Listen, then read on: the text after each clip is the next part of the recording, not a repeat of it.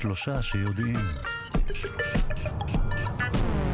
שלום לכם, מים מהשמיים. תעלומת מקור המים שבכדור הארץ ממשיכה להעסיק את החוקרים ואת החוקרות, והפעם חוקרים גילו שמפגש בין חלקיקים מהשמש לבין גרגירי אבק שמקורם באסטרואידים הם אלה שגרמו להיווצרות המים. מיד כל הפרטים. שוב שלום לכם.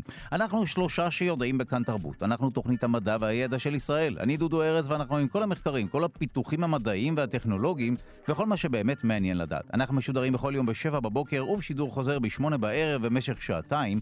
ובתוכנית היום בין היתר נעסוק בעניינים האלה. השמעת מוזיקה לפגים תורמת ליציבות של מערכת העצבים שלהם. כך עולה ממחקר חדש שנערך בפגיית בית החולים מאיר בכפר סבא. וגם, האם המים שאנו נהנים מהם כאן בכדור הארץ הם תולדה של ריאקציה בין חלקיקי מימן שנפלטו מהשמש לגרגירי אבק שמקורם באסטרואידים? גם בכך נעסוק וגם בכוכב לכת חדש, לפחות עבורנו, שבו שנה נמשכת רק שמונה שעות, קצת פחות משמונה שעות. וגם, האם יש קשר בין ההתחממות הגלובלית להתפרצויות של הרי געש? בשאלה הזו עוסק מחקר ישראלי חדש ומסקרן, וגם, שכפים הם לא טיפשים כמו שאולי חשבתם, כך עולה ממחקר חדש. העורך שלנו הוא רז חסון, המפיקה היא אלכסנדר לויקר, על הביצוע הטכני, די.ג'י אלון מקלר, תודה רבה ליגאל שפירא שמלווה אותנו, אתם ואתן מוזמנים ומוזמנות להצטרף לקהילה הרשמית של שלושה שיודעים בפייסבוק, כאן שלושה שיודעים. נזכיר שאפשר להאזין לשלושה שיודעים גם כהסכת בכל זמן ובכל מקום באמצעות היישומון של כאן, גם באמצעות ספוטיפיי, אפל וגוגל. בואו נתחיל.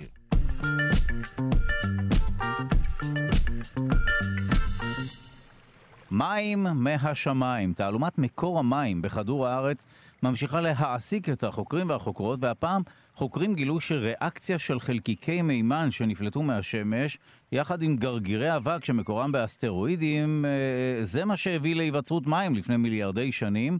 האם זה המקור של המים שאנחנו נהנים מהם כאן בכדור הארץ מדי יום? המחקר עצמו פורסם בכתב העת Nature Astronomy, אנחנו שמחים לומר שלום לאסטרופיזיקאי ממכון ויצמן למדע דוקטור דוד פולישוק, שלום. שלום רב. בפעם האחרונה ששוחחנו על אה, מים, או מקור המים, אה, אני לפחות הבנתי שמדובר בשביטים שהיו עשויים מקרח וכולי, שהתרסקו לתוך כדור הארץ. מה הפעם? זאת אומרת, מה, מה, מה טוענים החוקרים במחקר הזה? אמ, יש בעיה עם השביטים.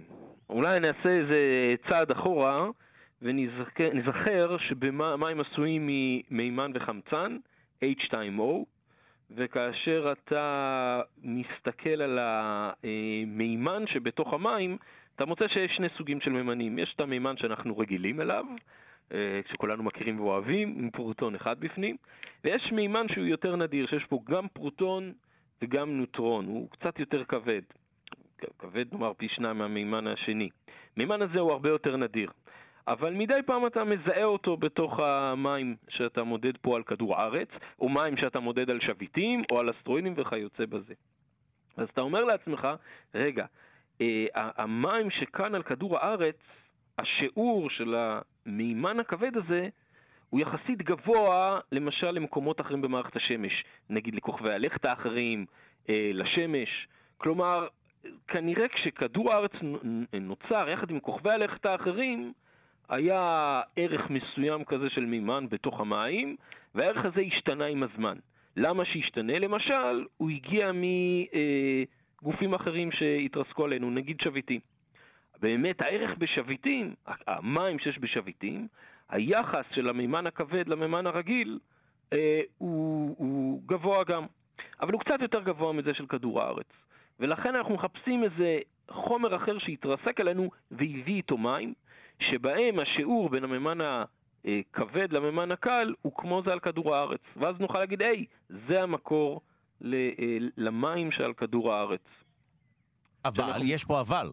יש פה אבל. כן. כי ברגע שהשביטים, הערך הוא יותר מדי גדול, מסתכלים על אסטרואידים. ויש כמה סוגים של אסטרואידים. למשל, יש אסטרואידים, זה נקרא C-Types, הם בנויים מכל מיני מולקולות פחמימניות, וגם בהם יש מים, וגם אנחנו מזהים את המים בהם אפילו מכדור הארץ שמסתכלים בטלסקופ.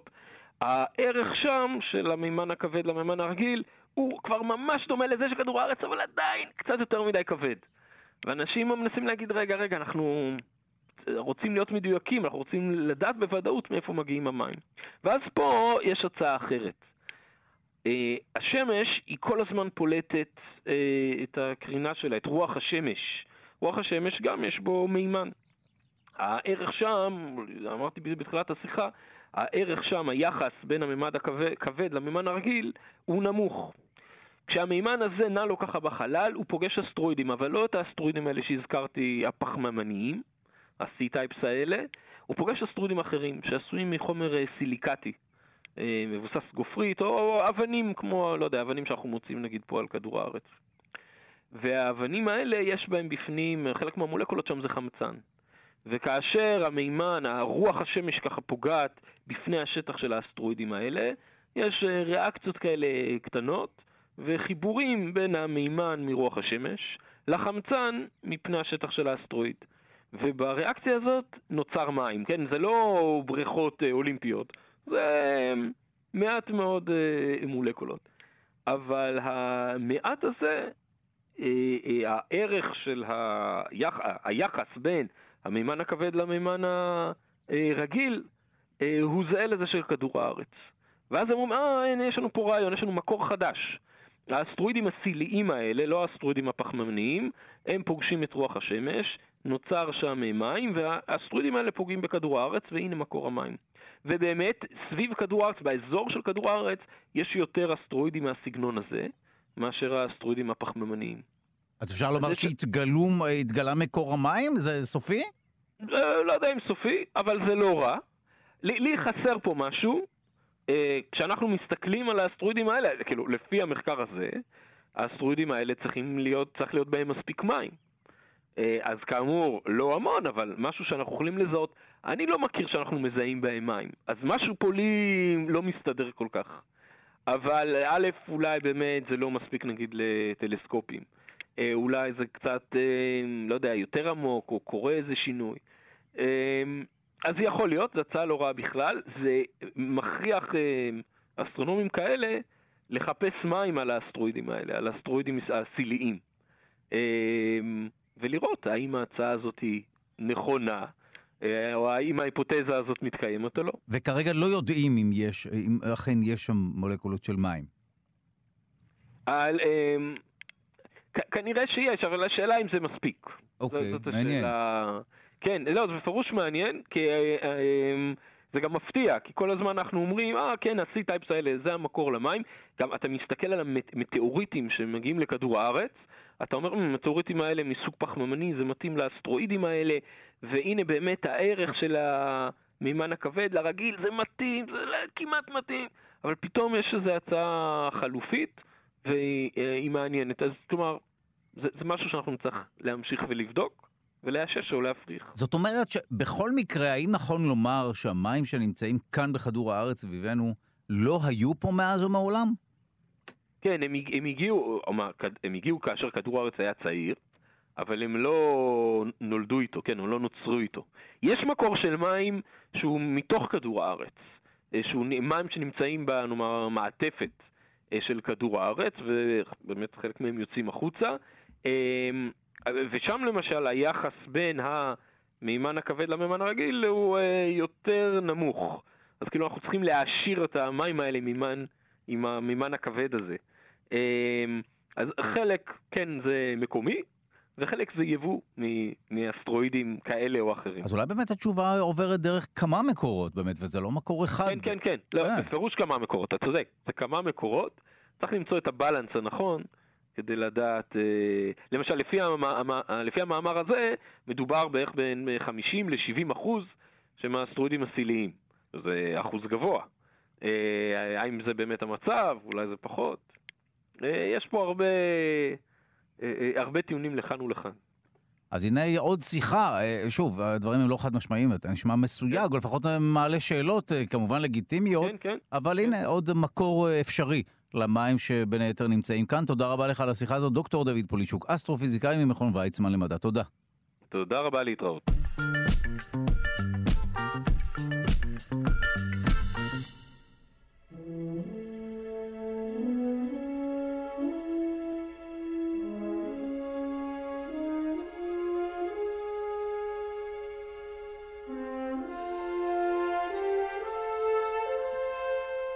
המקום שבו שנה נמשכת רק כשמונה שעות. אסטרונומים גילו כוכב לכת חדש שנמצא כ-31 שנות אור מכדור הארץ. לכוכב הלכת המסקרן יש מסלול הקפה סביב השמש שלו, או ליתר דיוק ננס אדום, אנחנו מיד נבין מה זה אומר, של כמעט שמונה שעות. זאת אומרת ששנה על פני כוכב הלכת נמשכת קרוב לשמונה שעות, וזו לא העובדה המרתקת היחידה שקשורה לאותו כוכב לכת. אנחנו שמחים לומר שלום לפרופסור דן מעוז, מבית הספר לפיזיקה ולאסטרונומיה באוניברסיטת תל אביב, מנהל מצפה הכוכבים של האוניברסיטה. שלום.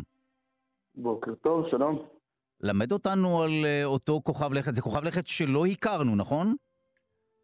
Uh, נכון, ולמעשה בכמה עשרות שנים האחרונות אנחנו מגלים עושר גדול של, של סוגים של כוכבי לכת. כל פעם יש משהו חדש. וזה בעצם הדבר שמרגש ויפה בכל העניין. למה? כי מה קרה בשנים האחרונות שאנחנו באמת אה, נתקלים ביותר ויותר תגליות כאלה?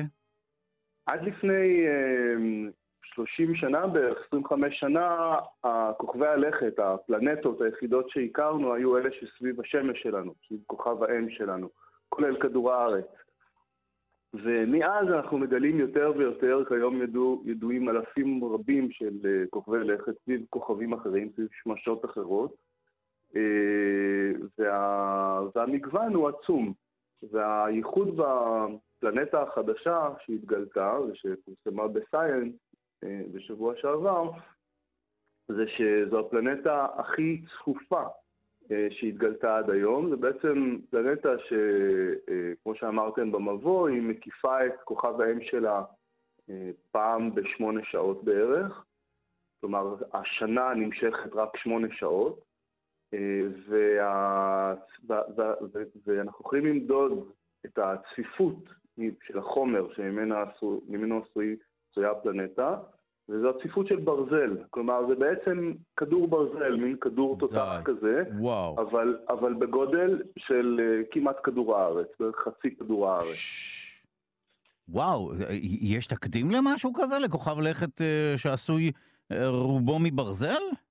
יש, כבר היה אחד או שניים כאלה, אבל הם היו כוכבי לכת שהיו קצת, קצת יותר רחוקים מכוכבי האם שלהם, וקצת יותר גדולים.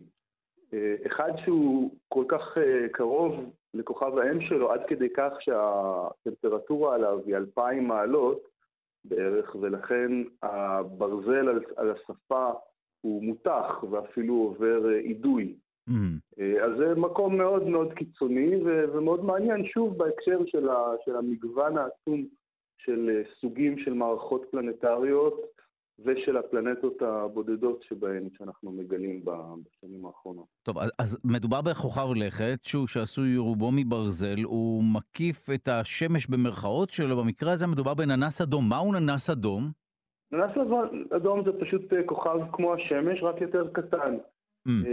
במקום אה, המסה של המשקל של כדור, של השמש, יש לו בערך חצי. כלומר חצי שמש, אבל חוץ מזה אין, אין הרבה הבדלים.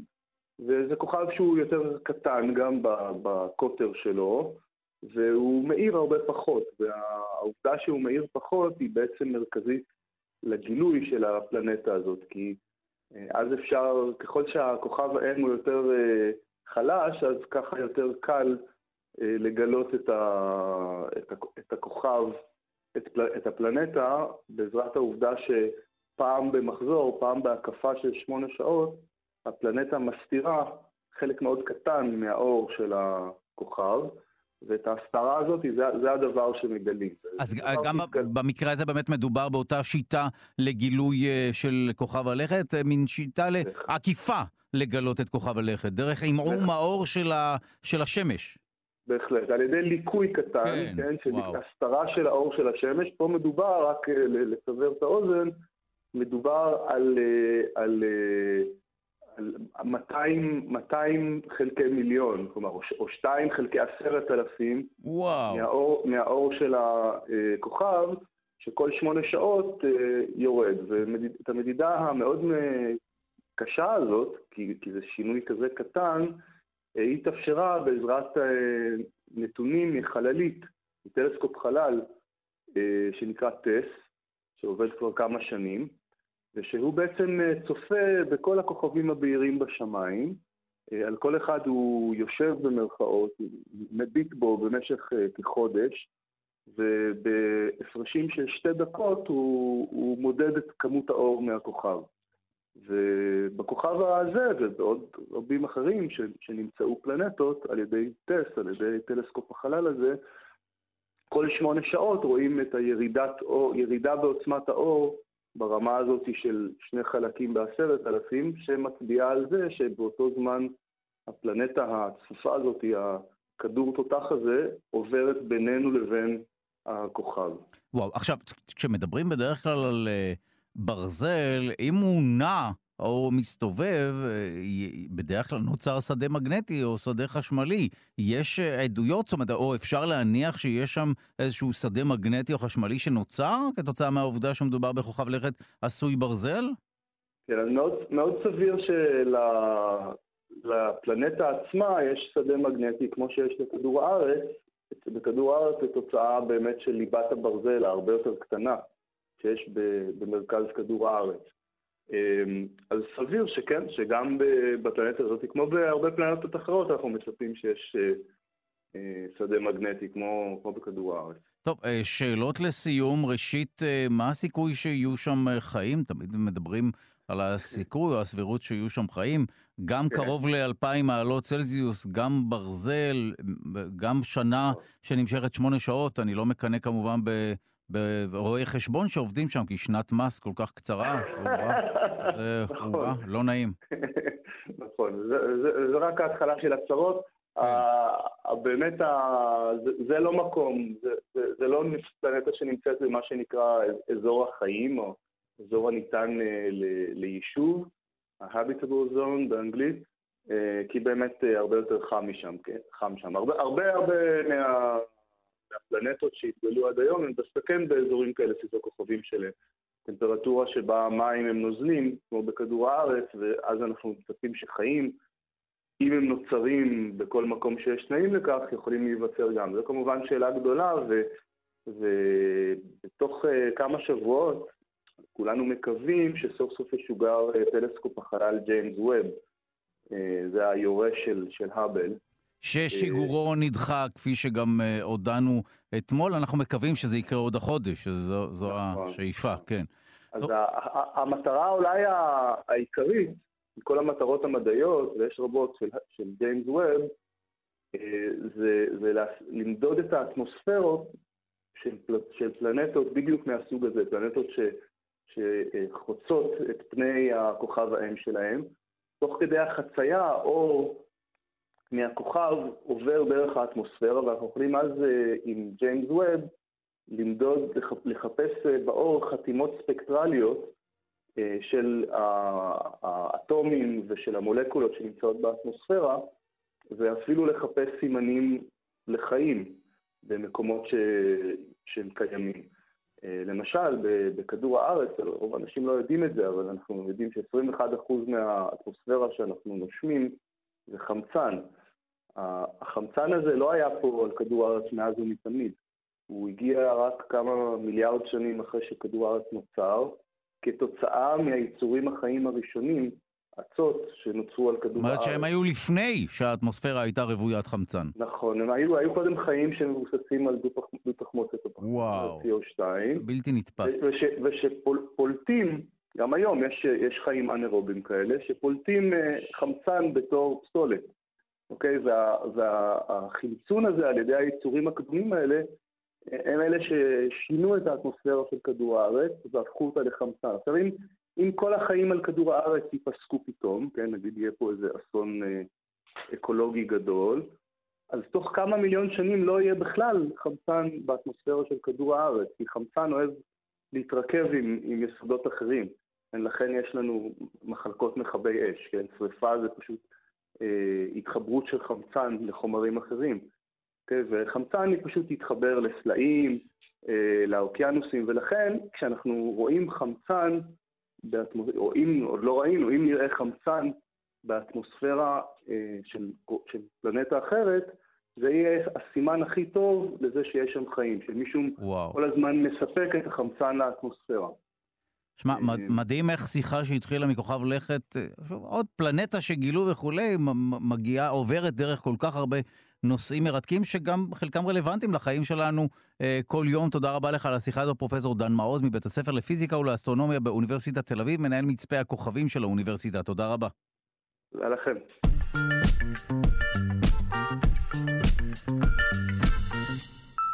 השמעת מוזיקה לפגים תורמת ליציבות של מערכת העצבים שלהם. כך עולה ממחקר חדש שנערך בפגיית בית החולים מאיר בכפר סבא. המוזיקה גם מסייעת לפגים להתמודד עם מצבי לחץ וסטרס וגם מפחיתה את רמות החרדה לאחר טיפולים, תורמת ליכולת שלהם להתמודד עם גירויים שונים. אנחנו שמחים לומר שלום למי שהייתה מעורבת במחקר, דוקטור דנה יעקובסון, מטפלת במוזיקה בפגייה במרכז הרפואי מאיר. שלום לך. שלום, דודו. במחקר עצמו השתתף גם פרופסור שמואל ארנון. אה, ראשית, אה, בואי קודם כל אה, נבין מה קרה במחקר עצמו. מה גיליתם?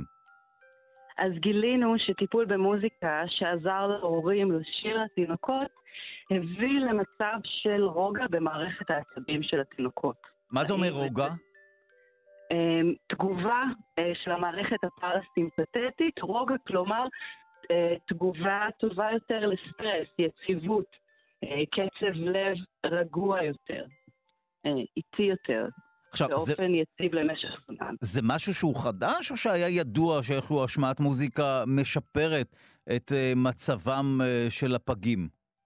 אמ, מעורבב. קודם כל, ידוע ממזמן, כבר הרבה הרבה שנים, שמוזיקה תורמת להתפתחות המוחית של אה, פגים ושל תינוקות, של ילדים באופן כללי. מה שמצאנו לגבי יציבות מערכת העצבים זה ממצא חדש אמ, בתחום הטיפול במוזיקה. בעצם זה לא שהשמענו מוזיקה מוקלטת לפג ללא שום התערבות. התינוק היה על ההורה, ובעצם תמכנו בהורים לעשות מוזיקה עבור הילדים שלהם, אני ניגנתי, ואם היה צריך שרתי ביחד עם ההורים עד שהם יכלו לשיר לבדם, אמ, כך שזה לא רק השמעת מוזיקה מוקלטת. ראינו שהדבר הזה, כאשר הורה מקבל תמיכה לשיר לתינוק שלו שיר שהוא אוהב ושנעים לו, זה ממש עזר לתינוקות להגיע למצב של אה, רוגע במערכת העצבים, שזה נורא נורא חשוב. רגע, אבל אולי הרגעתם ככה את ההורים, ואז הרוגע של ההורים איכשהו ננסח לתוך התינוקות. יכול להיות שזה משהו שהוא עקיף. אה, זה גם וגם, אבל המדד של מערכת העצבים הוא מדד פנימי של תינוקות. Mm.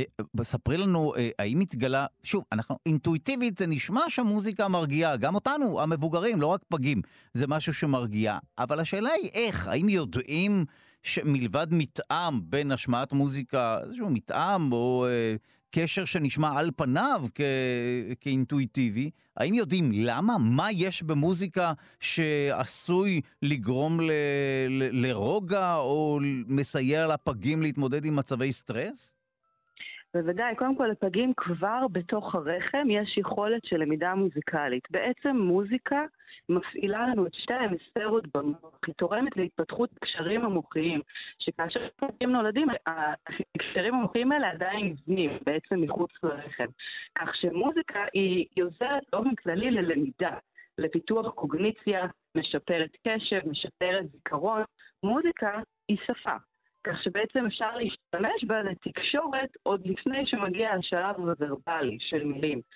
תינוקות יכולים לתקשר עם ההורים שלהם על ידי אלמנטים מאוד בסיסיים של מוזיקה, של מקצב, של נשימה. אה, וגם בשלב הפגות, פגים יכולים לתקשר עם ההורים שלהם. התקשורת עם ההורים היא הבסיס של כולנו בעצם, של התפתחות הפסיכוסוציאלית שלנו, של למידה וואו. חברתית, של תגובה. עוד בשלב המאוד מקדמי הזה. לגמרי, פגים קטנטנים יכולים לא רק ליהנות, גם ללמוד את המוזיקה אה, ובהדרגה להשתתף בה. יש לפגים סימנים התנהגותיים מאוד מאוד קטנים אה, של הגוף שלהם, של המדדים הפיזיולוגיים שלהם, של קוליות, שעם קצת עזרה להורה של התכווננות, מבחינת סאונד, מבחינת מקצב, מבחינת קריאה של סימנים ההתנהגותיים של התינוק, שאפשר לעזור להם להיות באינטראקציה. וזה חשוב כל כך לבניית הקשר שלהם. אוקיי, okay, אז אה, אה, את הזכרת באמת מה שעשיתם, אה, הכוונה היא לכך שההורים החזיקו את הפגים, ואז מה, ניסו לשיר גם? זאת אומרת, התינוקות שמעו מוזיקה בלייב של אנשים שרים, לא רק הקלטה, נכון? זה, זה, זה כן, מה שעשיתם. לא השתמשנו בשום מוזיקה מוקלטת. אוקיי. רק מוזיקה חיה. התינוקות הונחו על ההורים שלהם בתנוחת קנגרו. זה במגע אור לאור, בעצם התינוק מונח על החזה של ההורה. בתנוחה הזאת, בתנוחת קנגרו, שהיא לכשעצמה מאוד מאוד עוזרת uh, לשפר את המדדים של הפגים, ההורה משמש מעין אינקובטור חי של התינוק. בחרנו לעשות את זה בתנוחה הזאת, כי בתנוחה הזאת התינוק מוגן. זו חוויה חושית, כך שהמוזיקה שניתנת לתינוק יכולה להיחוות אצלו באופן מיטבי, ולא כמו עוד גורם מפריע סביבו, כמו רעש של מוניטור, רעש של דיבור, שכאשר הוא פשוט שוכב בעריסה, זה יכול גם להיחוות כמשהו לא כל כך uh, חיובי, אלא כמו עוד רעש. וואו, uh, טוב, uh, הנה משהו שנשמע על פניו New Age מוכיח את עצמו כ- כמשהו שדה פקטו עובד. שאלת השאלות היא, אנחנו בין היתר, אמנם גם בכאן תרבות אין המון מוזיקה, יש תחנות אחרות שיש שם יותר, ששם משמיעים יותר מוזיקה, אבל באיזו מוזיקה מדובר? Uh, אם, כבר, uh, אם כבר יש את המלצה למוזיקה, אה. גם לעוברים, כפי שאמרת, עוד לא, לא רק אה, במקרה של אה, פגים. אז שוב, הופעות חיות, אז כבר למדנו שעדיף הופעות חיות על פני מוזיקה מוקלטת, ובהנחה שאנחנו משתמשים במוזיקה מוקלטת, איזה סוגה היא הטובה ביותר? אמ, כן, אז פעם חשבו שבאמת מוזיקה קלאסית היא העדיפה, ובאמת מוזיקה קלאסית לא מתווכחת, יש לה הרבה הרבה יתרונות. אנחנו משתמשים במוזיקה של ההורים. כל שיר שההורה אוהב, בכל ז'אנר שהוא, מרוק למזרחי, לרגעי, לקלאסי, לוקחים את השיר, את התמה המרכזית שלו, ועושים לו אדפטציה למקצב של שירי ארץ, מקצב mm. מהרצל. אה, זה משהו שעובר עיבוד, הבנתי. כן. זו טכניקה שנקראת סונג אוף קין, בעצם עוזרים להורה ליצור לו שיר ארץ ייחודי משלו. דבר מאוד חזרתי, מאוד פשוט, שהתינוק יוכל ללמוד עם זמן. אה, זה נהפך לשיר הייחודי שלהם. אז זה יכול להיות כל שיר שההורה רוצה, יש נכון או לא, או לא נכון מבחינת מקצב ומבחינת אה, רמות סאונד. טוב, אה, שוב, נשמע מאוד מעודד וחיובי. לסיום, אני מוכרח לשאול את השאלות הקשות, וזה אין חשש שהפגים ברבות הימים יגדלו ויהפכו למוסיקאים? זה כבר שההורים שלהם ישושו בסדר, לא, לא בעיה שלכם בפגייה. אנחנו, אם הם יהיו מוזיקאים ויאהבו מוזיקה, נשמח מאוד. אה, אוקיי, אתם בצד של המוזיקאים. תודה רבה לך, דוקטור דנה יעקובסון, באמת אה, מחקר אה, אה, מרתק ואומר משהו על המוזיקה שאנחנו, שוב, גם כמבוגרים נהנים ממנה וגם נרגעים באמצעותה לא מעט, אבל הנה, זה גם עוזר לפגים. גם לא צריך להבין במוזיקה כדי ליהנות מה, מהאפקטים, מה, מה, מהתועלות שלה. תודה רבה לך, דוקטור דנה יעקובסון, מטפלת במוזיקה בפגייה במרכז הרפואי מאיר. תודה. תודה רבה, דודו.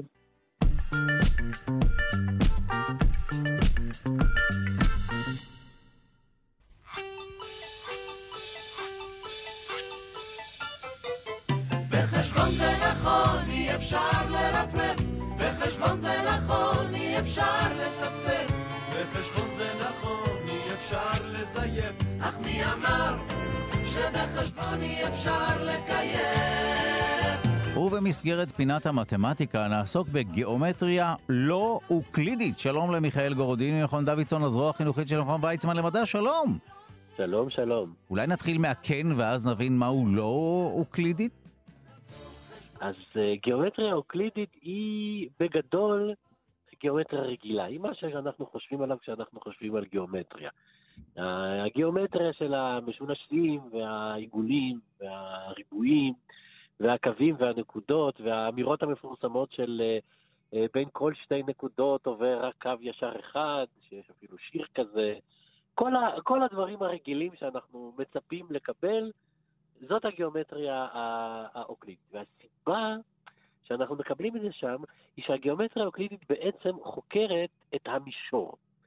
היא גיאומטריה של, של הדברים השטוחים, של צורות שחיות להם על, אה, אה, על מישור שטוח רגיל. בתוך הרגיל הזה מסתתרות כל מיני הנחות מתמטיות, אבל אנחנו אפילו לא צריכים אותן אנחנו, כדי להבין על מה מדובר, כי זה באמת הדבר שאותו אנחנו מדמיינים. וזאת הגיאומטריה שאותה גם האנושות התחילה לחקור. כשאנשים ציירו משולשים וריבועים על אה, קירות מערות, הם ציירו בדיוק את אותם משולשים וריבועים שאנחנו מדמיינים היום.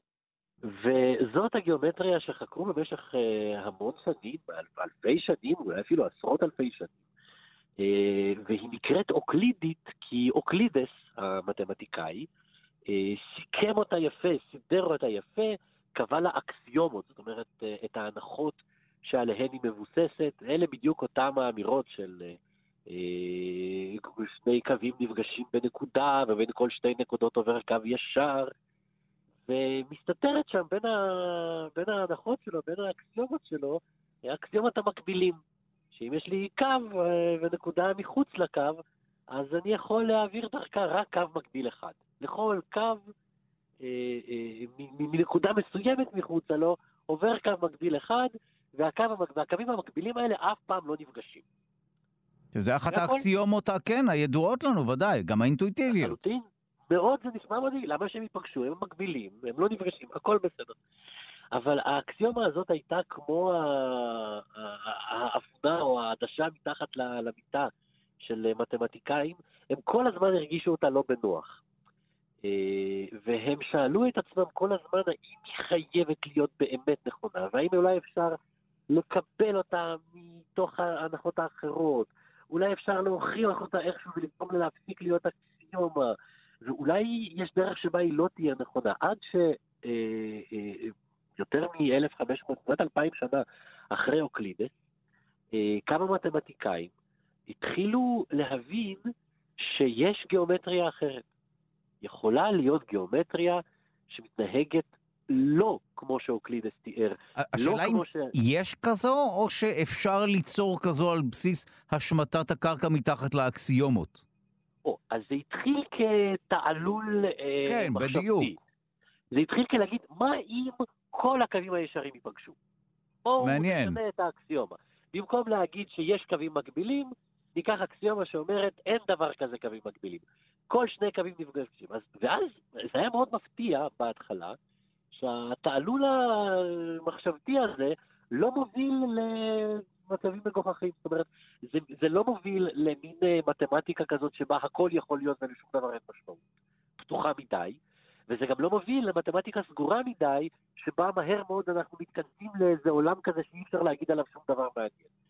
זה מוביל לעולם מתמטי מאוד מאוד עשיר, מאוד מאוד מעניין, עשיר בדיוק כמו הגיאומטריה הרגילה, שאפשר להוכיח פה טענות, ואפשר להוכיח במשפטים, ואפשר לחקור אותו, אבל הוא מאוד מאוד מוזר. ואז נשאלה בדיוק השאלה שאתה שואל, אתה קלטת היטב, לדעת גדולים, האם זה רק איזה מהטלה של מתמטיקאים תיאורטיים, או שיש בזה איזושהי ממשות. אה, ואז הבינו שיש, כי אותו הרעיון של כל הקווים אה, אה, נפגשים, אנחנו במובן מסוים רואים אותו לנגד עינינו כל יום. כשאנחנו מכניסים אה, אה, עניין של פרספקטיבה, אם אנחנו מדמיינים אה, תמונה, או אפילו עומדים מול פסי רכבת שנמתחים אל המרחק, כשאנחנו מסתכלים עליהם, הם לא נראים לנו כמו שני קווים באמת מקבילים, או, או מקבילים תיאורטית, או מקבילים אידיאלית כאלה. כשאנחנו עומדים בין שני פסי רכבת ומסתכלים עליהם אל המרחק, אנחנו רואים אותם כאילו נפגשים אי שם באופק, באינסוף כזה. אז, אז אלה שני קווים מקבילים, כי אלה שני פסי רכבת, mm. אבל מנקודת מבט מסוימת, מאוד, אפשר. לתאר אותם כאילו הם נפגשים בנקודה באינסוף. נכון. באמת, אחת מהדרכים לקבל את, ה, את הגיאומטריה המסוימת הזאת, היא להגיד, מה שיש לנו זה את המישור, ונוסיף לו עוד נקודה. זאת תהיה נקודה באינסוף שבה כל הקווים המקבילים נפגשים. ואז אנחנו פשוט מקבלים תיאור מתמטי, היא נקראת, הגיאומטריה הזאת נקראת גם גיאומטריה פרויקטיבית, כי אנחנו פשוט בעזרת האקסיומה החדשה הזאת, שבמבט ראשון נראית מופרכת לחלוטין מהיסוד, אנחנו מקבלים תיאור מתמטי מדויק ומהימן להפליא, פשוט של אה, פרספקטיבה, של איך הדברים נראים כשאנחנו מסתכלים עליהם מנקודת מבט מסוימת, וציירים וגרפיקאים אכן משתמשים בגיאומטריה כזאת. כשאנחנו מציירים תמונה, אנחנו לא רוצים ששני קווים מקבילים ייראו מקבילים, אנחנו רוצים שהם ייראו כמו שני קווים שהולכים ונפגשים בנקודה מסוימת. אבל לא נקודה אקראית, צריכה להיות שם חוקיות. והחוקיות הזאת מתוארת על ידי גיאומטריה לא אוקלידית. אז לגמרי יש אה, יישומים פרקטיים, או יש משמעות פרקטית לגיאומטריה הכביכול מתחכמת הזו. בהחלט, זה, זה גם אה, ברגע שהם מצאו אחת, זה היה ממש סכר של נפרד. וואו. כי מצאו שיש לא רק גיאומטריה לא אוקלידית אחת, יש כל מיני... אה, נכון, האמת שנכון, אפשר לשנות הרבה פעמים אקסיומות וכולי, ואז זהו, לבנות כן. הרי תילי תילים של אה, ענף שלם. ולהרבה מהם יש משמעויות מאוד מאוד ברורות. יש גיאומטריה ספרית שמתארת את החיים על פני כדור. וואו. שזה יישמע מוכר למישהו מאיתנו, לא יודע מתי, אם נתקלנו מתישהו במציאות שבה אנחנו חיים על פני כדור, אז יש גיאומטריה שמתארת את זה. אתה סתם מנסה לעורר פרובוקציות כנגד אלה שטוענים שכמובן כדור הארץ אה, ישר. וכולי. המתמטיקאים והמתמטיקה היא אוקיי. פרובוקציה אחת גדולה. נכון. האמת שדווקא המתמטיקה הקלאסית, כפי שאמרת, הגיאומטריה הקלאסית דווקא תומכת בזה, דווקא הגיאומטריה הלא אוקלידית, אתה אומר, שתומכת כן. כן. במציאות שלנו. איינשטיין ותורת היחסות משתמש גם בגיאומטריה לא אוקלידית מסוג אחר. מעניין, וואו. וכשמסתכלים על זה היום, אז מאיזושהי נקודת מבט, דווקא הגיאומטריה האוקלידית נראית לנו כבר היום, דווקא היא כמשהו שלא באמת קיים. מין אה, אבסטרקציה כזאת, אה, עולם מושלם שקיים רק בדמיונם של מתמטיקאים. כשאנחנו באים לנתח את העולם שאנחנו חיים בו, אנחנו מגלים שאנחנו כל פעם צריכים דווקא גיאומטריה לא אוקלידית אחרת. שמע, זה לגמרי מה שהתחיל כתעלול, הפך להיות משהו שהוא הכרח המציאות, כמו הרבה פעמים. זאת אומרת, הרבה פעמים בעולם המדע, במיוחד במתמטיקה, בונים איזה זה סתם ענף שבנוי על מין איזה טוויסט קטן, בסוף מתגלה שזה הכרח המציאות שיהיה ענף כזה. כן, והיוצרות אה, מתהפכים. וואו. מה שאנחנו מתחילים איתו בתור הבסיס, אחר כך, כשממשיכים ללמוד, אנחנו מגלים שבעצם הוא, הוא הרבה יותר אה, דמיוני ממה שחשבנו בהתחלה, ודווקא הדמיוני הופך לממשי. וואו, טוב, תודה לך על הדברים, מיכאל גורדין ממכון דוידסון, הזרוע החינוכית של מכון ויצמן למדע. תודה. בשמחה.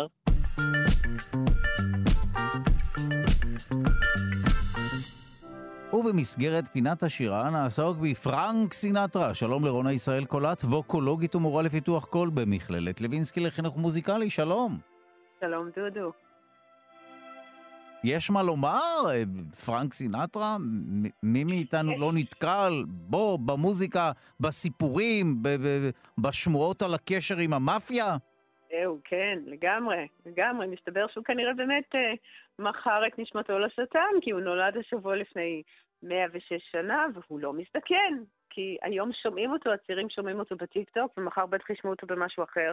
הוא כנראה בן על מוות. אבל חוץ מזה, הוא, כמו שאתה אומר, הוא, יש כל כך הרבה סיפורים, ויש כל כך הרבה דברים אה, אה, לומר על הבן אדם, ה, באמת האייקון, החד פעמי הזה, אבל כדאי גם לזכור שהוא היה חלוץ בהרבה מובנים. הוא היה הסופרסטאר של ההמונים המודרני הראשון, והמונים זה זה שהוא היה גם אחד הראשונים לפנות בכוונה ולזכות בהערצה של הצעירים והמתבגרות הצורכות, כי עד אז התרבות פנתה לקהל צרכנים הרבה יותר uh, מבוגר ומיושב, והוא גם היה המולטי טאלנט הראשון, שהוא היה גם בסרטים וגם בטלוויזיה, אבל בעיקר, כמו שאתה אומר, הוא היה אחד הראשונים שידע לתרגם את האישיות והכריזמה שלו לעסק, לכל דבר, עם גורמים די אפלים שעזרו לו לעשות את זה. אבל בואו, לפני הכל, בואו בוא נזכר בכל. נשמע את, uh, בשעות, בשעות הקטנות של הבוקר, In the wee small hours of the morning, שנכתב על ידי דייוויד מן ובוב היליארד ב-1955. בבקשה. In the wee small hours of the morning while the whole wide world is fast asleep. You lie awake and think about the girl and never ever think of counting sheep. טוב, הקול הזה, החמאה הזו, אתה שומע בקול שלו את הגבר האמריקאי של שנות ה-40 וה-50. אני לא יודעת מה אתה רואה, אני מדמיינת את, ה, את הגבר עם הכובע, עם הסיגריה, והוא זה שעזר לעצב אותו בשירים ובסרטים לא, שכבר לא ברור באמת מה יצר את מה, האם הקול הזה מזכיר את ה... או מייצר אסוציאציה כזו, או כי אנחנו יודעים מה נמצא מאחורי הקול הזה כמובן. אבל מה שחשוב זה שהוא הוא לא עיצבו את הדמות הזו, הוא בחר, הוא שם את הדגש על איזה שירים אה, הוא יבצע, ואיך הוא ייראה, ומה ה-styling שלו, והדגש הוא באמת שלא בחרו עבורו, וצריך לזכור שכשהוא, פרנסיס אלברט סינטרה, התחיל כזמר בשנות ה-30 של המאה הקודמת, הזמר היה הפלנקטון בהיררכיה. הוא היה... הוא לא היה חשוב, היו מעליו מנהלי המועדונים, היה מנהלי האולפנים, ובמוזיקה הפופולרית היה ה-band leader, המנצח של תזמורת ה-big band, והם היו הכוכבים, כי הם היו המנסחים והמעבדים וגם הנגנים הראשיים, הם קבעו את העיבוד והסגנון, וגם את הזמר שישיר את ה-big, עם ה-big band שלהם. הוא, ופרנק סינטרה היה חלק מהלהקה, ולא לא החלק החשוב. ואם אני אזכיר רק את אה, גלן מילר, בני גודמן, ארטי שור, קאונט בייסי, טומי דורסי והארי ג'יימס, הם היו הסטארים והאחרונים האלה, השניים האחרונים היו הראשונים לתת לסינטרה את ההזדמנות. והזמרים הופיעו אז עם ה-big band במועדונים אלגנטיים כ- כרקע לריקודים. המוזיקה הייתה, היה, הייתה לה פונקציה, לא סתם שמעת שיר שאתה רוצה להרגיש איזשהו רגש, אתה רצית לרקוד ולהתבדר. אבל פרנק סינטרה ראה את הנולד. הוא לא רצה לשיר לאנשים עם הרבע עוף בפה, או כשהוא מפריע להם אה, לפלרטט אה, ולרקוד. הוא רצה שיקשיבו לו, ורק לו. ומדובר על התקופה שתעשיית התקליטים והרדיו והסרטים הם רק, הם, הם חיתולים, הם רק התחילו לצבור תאוצה. אבל הוא ראה את הנולד והוא הבין שהטכנולוגיה מאפשרת לאנשים להקשיב לו בתשומת לב אחרת. הוא יצר את תשומת הלב הזו, את החשיבות של השיר עם הזמר הסולן. היה הרדיו במכונית שהומצא, האלבומים השלמים, הסרטים, הוא הבין ראשון מה זה להיות סולן ולא זמר של big band. אבל בואו נשמע אותו מהתקופה שהוא היה עדיין זמר של ה-big band של טומי דורסי עם I'll be seeing you again שכתבו סמי פיין ואירווין כחל.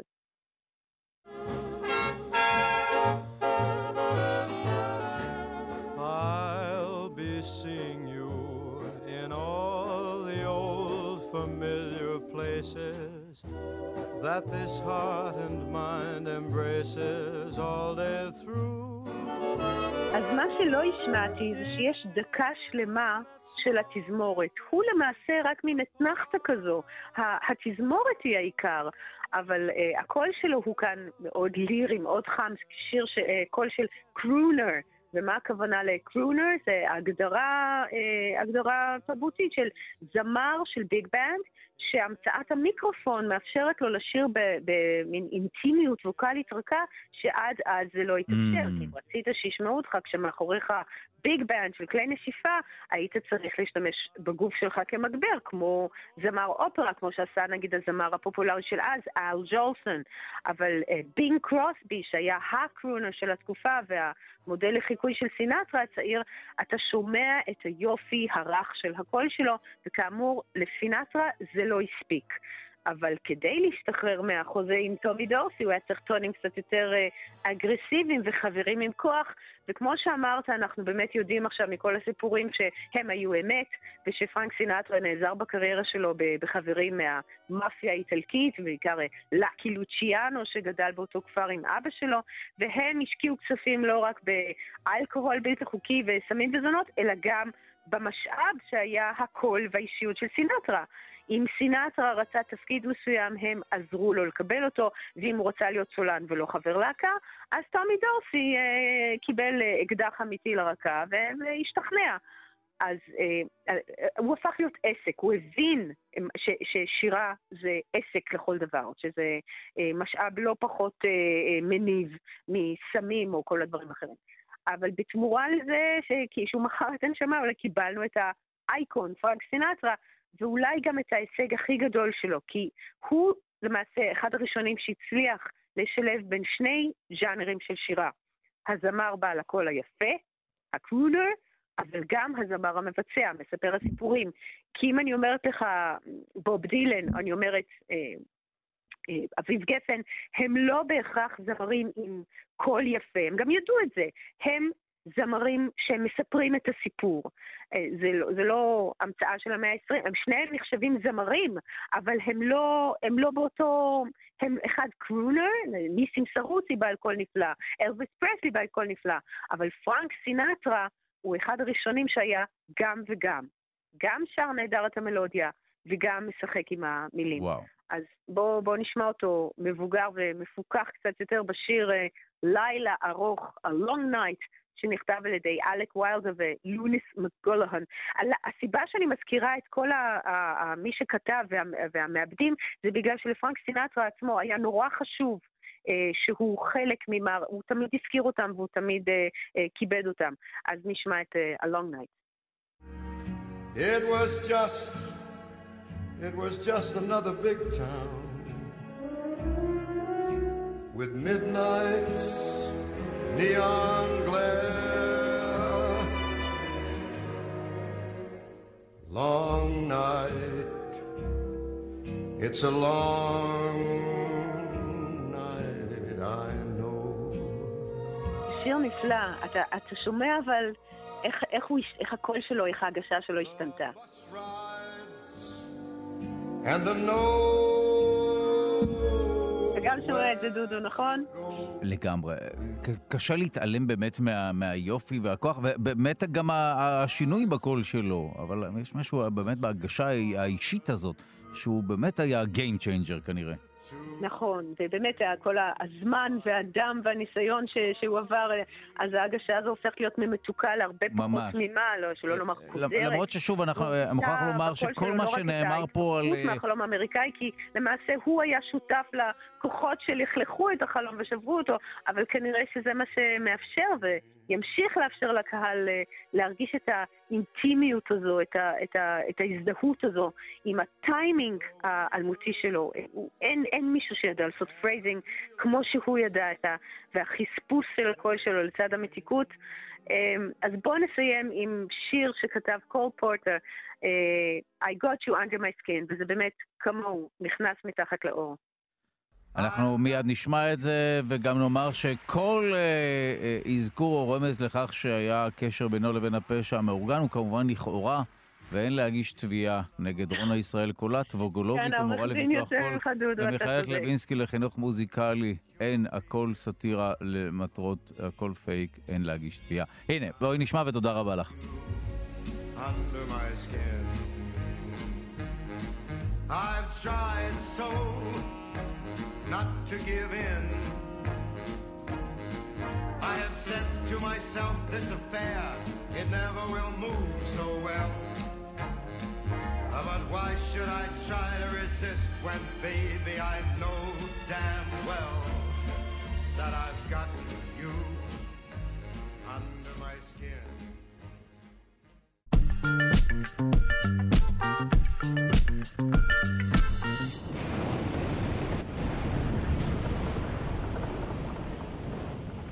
התפרצות הר הגעש באינדונזיה ממשיכה לגבות קורבנות. מדובר בהר הגעש סמרו באינדונזיה, ובהתפרצות נהרגו עד כה כ-14 בני אדם, עשרות אה, אנשים נפצעו. אנחנו שמחים לומר שלום לפרופסור עודד נבון מהמכון למדעי כדור הארץ, האוניברסיטה העברית. שלום. שלום רב. האם ההתפרצות אה, באינדונזיה הייתה צפויה באיזושהי רמה, או שההר הפתיע את מי שמתגורר שם באזור? אוקיי, הכל תלוי באיזה סקלת זמן אנחנו מסתכלים. קודם כל זה הר מאוד פעיל, הוא אחד הפעילים באינדונזיה, הוא התפרץ בינואר אה, 2021, התפרץ עכשיו שוב, כך שבאופן כללי אנחנו יודעים שזה הר מועד. אה, בדרך כלל הוא מתפרץ התפרצויות קטנות, כמו הר געש סטרומבולי באיטליה, הוא זורק אה, כמות קטנה לאוויר, זה נופל אה, באזור של הפסגה ולא נגרם שום נזק, אלא אם כן באים מבקרים, כמו מה שקרה לאיזה סטודנט שלי לשעבר. אבל, אה, אה, אבל הפעם אה, זו הייתה התפרצות יותר גדולה מהרגיל, ועד כמה שאני קורא, הדעות חלוקות, האם, ה...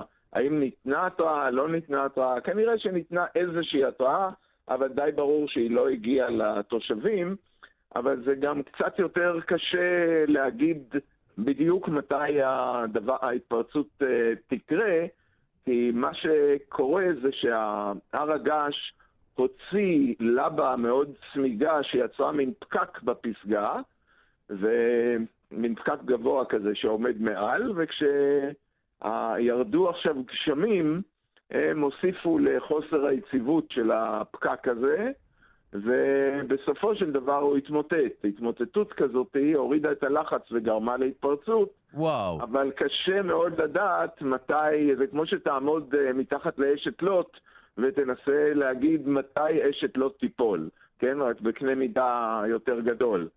אבל אה, אז קשה מאוד לתת התראה מדויקת שעוד קצת זה יקרה. בדרך כלל זה, הסלעים שם קצת חורקים אה, לפני, ואפשר אה, עם סייסמומטר שמודד רעידות אדמה קטנות, אפשר לראות שהדברים מתחילים לקרות יותר ויותר, עד שבסופו של דבר זה נופל. אני לא יודע אם מכשיר כזה יש להם את הפסגה שמסוגל לקחת גם את הרעידות העדינות האלה. אבל באופן כללי אנחנו יודעים לתת אה, אזהרות על זה שהסבירות להתפרצות הולכת וגדלה. ממש להגיד אה, באיזה רגע היא תהיה, אפשר להגיד רק קרוב מאוד, לה, קרוב מאוד להתפרצות. לא יודע אם במקרה הזה זה קרה או לא, יש איזה כמה טענות שם שזה קרה, אבל רוב התושבים אומרים שהם לא קיבלו התראה.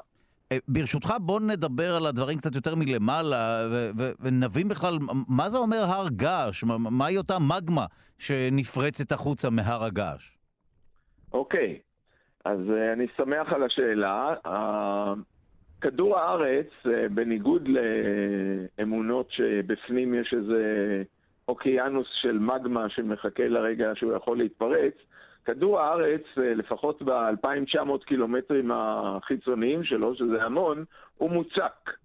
אבל אה, יש מקומות שבהם נוצרת לבה, כמו מתחת לרכסים המרכז אוקיאנים mm. שעוברים באמצע האוקיינוס, או במקום שפלטה אחת יורדת חזרה לתוך מעטפת כדור הארץ אה, מתחת לפלטה אחרת, ומכניסה מים פנימה שמורידים את נקודת ההתכה וגורמים להיווצרות של אה, מגמה, שזה המקרה באינדונזיה. הפלטה של הודו ואוסטרליה נוחתת מתחת לפלטה של אסיה, וכתוצאה מכך אנחנו מקבלים את כל הוולקניזם של, אה, של אינדונזיה ועוד. ודברים דומים גם לכל, מסביב לכל האוקיינוס השקט, ביפן, בארצות הברית, בצ'ילה, כל הדברים האלה נגרמים כתוצאה מזה. עכשיו, המעטפת אה, שהוספנו למים, נקודת ההתכה שלה יורדת והיא מתחילה להינתך, המגמה יותר קלה מהסביבה ועולה כלפי מעלה ומחפשת לה את הדרך אה, לעלות. אה, הרבה פעמים היא נתקעת באמצע ואנחנו נקבל מזה אה, סלעים מגמטיים שהתגבשו בעומק ולפעמים היא מצליחה למצוא סדקים ולעלות עד למעלה ולהתפרץ, ו... וכך נבנה לנו הר געש. ברגע שהמערכת ניקוז הזאת היא קיימת, יותר קל למגמה עתידית להגיע לאותו מקום, וככה ההתפרצויות הן באותו מקום, והר הגעש פשוט בנוי מכל הלבה שהוא פלט. עכשיו, כמו שאמרתי, המגמות האלה נוצרות עם כמות מים די גדולה, שיכולה להגיע לכמה אחוזים בודדים, שמומסים בתוך המגמה, כמו שה-CO2 מומס בתוך הקוקה קולה. אבל uh, כשהלחץ יורד, uh, היכולת של המגמה להכיל את הגזים יורדת, וכמו קוקה קולה שמורידים ממנה את הלחץ ונהיות בבועות של CO2, אז במגמה הלוהטת הזאת, שהיא בטמפרטורה של בערך 1,100-1,200 אה, מעלות, נוצרות בועות של, של מים.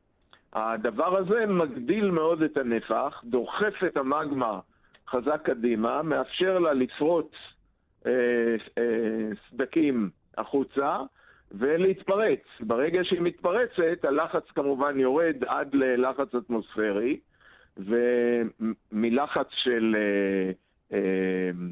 1,500-2,000 אטמוספירות בעומק של כמה קילומטרים, והגזים מתפשטים, ואז אנחנו עוברים ממצב של מגמה עם הרבה בועות, בעצם הבועות מתחברות ואנחנו מקבלים גז עם חתיכות של אפר, והאפר הזה מואף, והתפרצויות כאלה, לכן הן הרבה פעמים אלימות, בזה שהן אה, מוציאות לנו אפר שיכול לעלות למעלה ויכול לרוץ במורד ההר, כמו שקרה פה, ו, אה, ולרוץ כלפי מטה ולפגוש איזה כפר בדרך, או משאית, או בן אדם, ולגרום להרס. טוב, אה, תודה לך, פרופסור עודד נבון מהמכון למדעי כדור הארץ, האוניברסיטה העברית. תודה.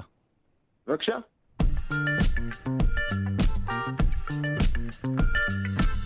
האם יש קשר בין ההתחממות הגלובלית להתפרצויות של הרי געש? בשאלה הזו עוסק מחקר ישראלי חדש, מחקר שפורסם בכתב העת המדעי Journal of Climate. החוקרים שאחראים למחקר הזה הם מורן ארז ודוקטור אורי אדם מהמרכז לחקר האקלים, הוא המכון למדעי כדור הארץ האוניברסיטה העברית, שכבר נמצא איתנו על הקו. שלום. שלום. טוב, אנחנו עסקנו גם בתוכנית שלנו, ב, למשל, הר הגעש באינדונזיה שהתפרץ, הר הגעש סמרו. יש איזשהו קשר בין התפרצויות של הרי געש להתחממות הגלובלית או לאקלים המשתנה בו אנחנו עוסקים? אמ, יש, הקשר הוא הפוך. זאת אומרת, אמ, יש קשר בין התקררות גלובלית ובין התפרצויות הרי געש. הכוונה היא שבעקבות התפרצויות הרי געש, כדור הארץ נוטה להתקרר. אמ, כך שהאפקט של התפרצויות וולקניות הוא, הוא לקרר את כדור הארץ, עם, עם המון תופעות אה, לוואי אחרות, אבל, אבל אה, באופן כללי מדובר ב... נשמע אז שאולי מצ... מצאנו אולי פתרון להתחממות הגלובלית, התפרצויות של הרי געש.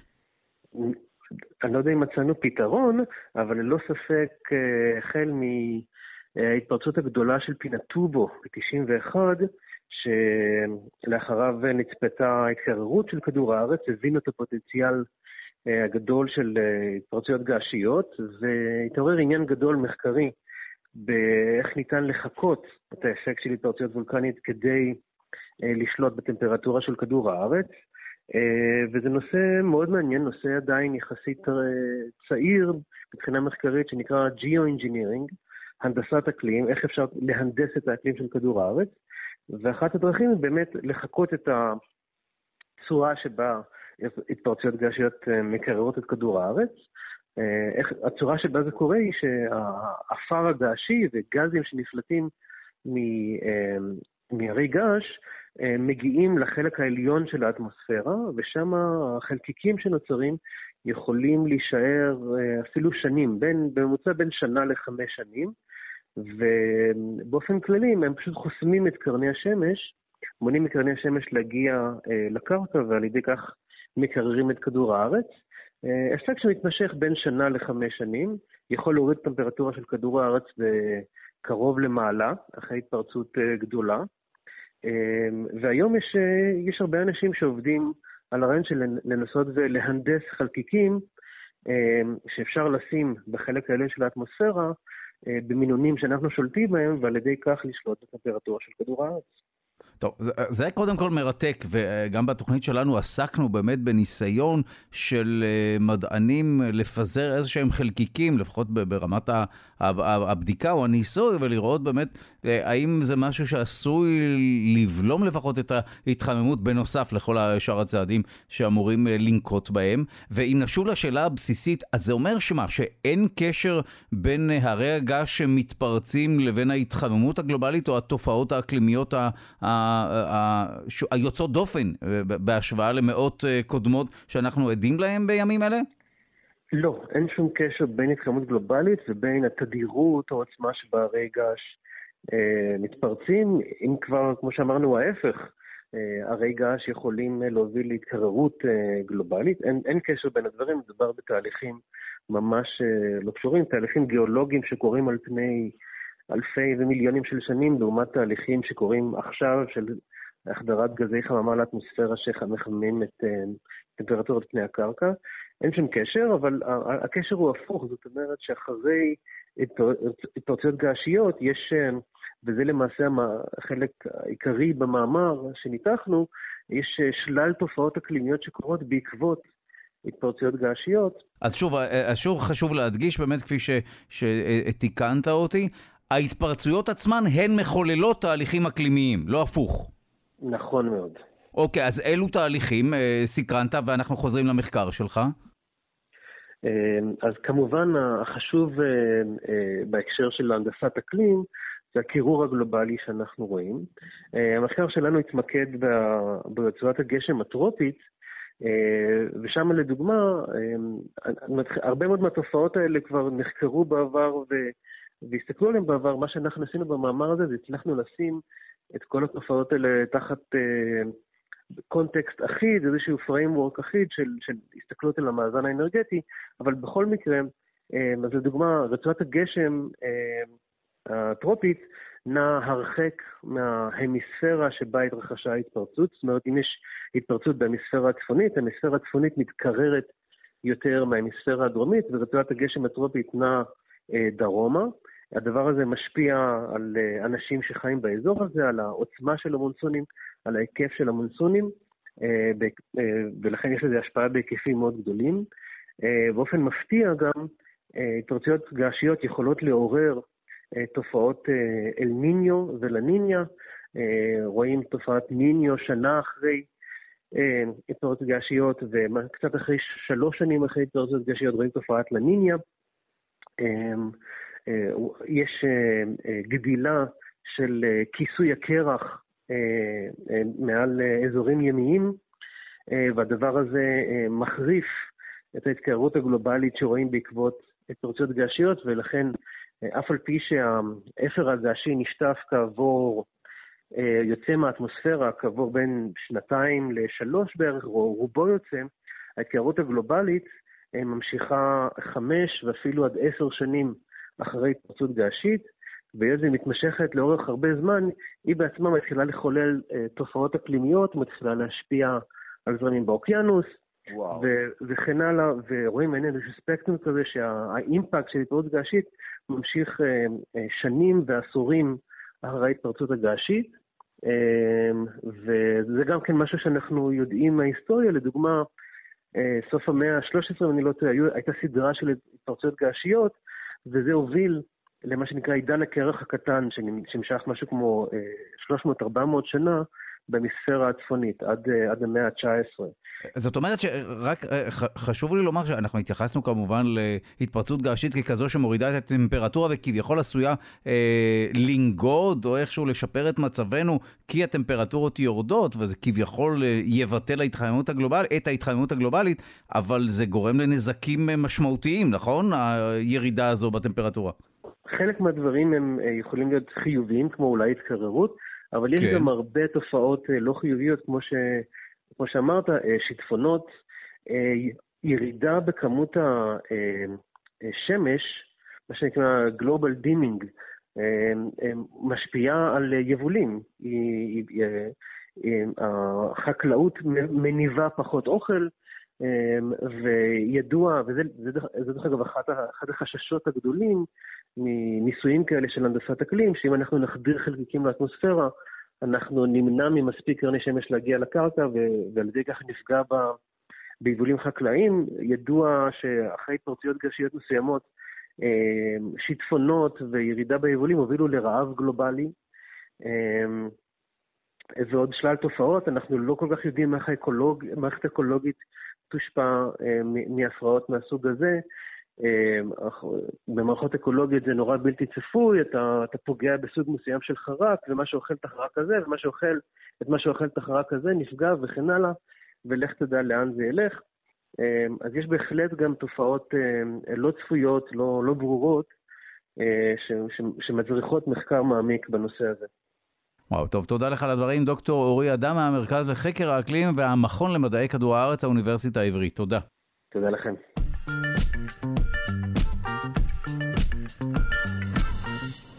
שכפים הם לא טיפשים כמו שאולי חשבתם, כך עולה ממחקר חדש, אותו תציג כאן בתוכנית הסנגורית של השכפים, נציגתם בקרב בני האדם, הביולוגית ורד שפירא ממכון דוידסון, שלום.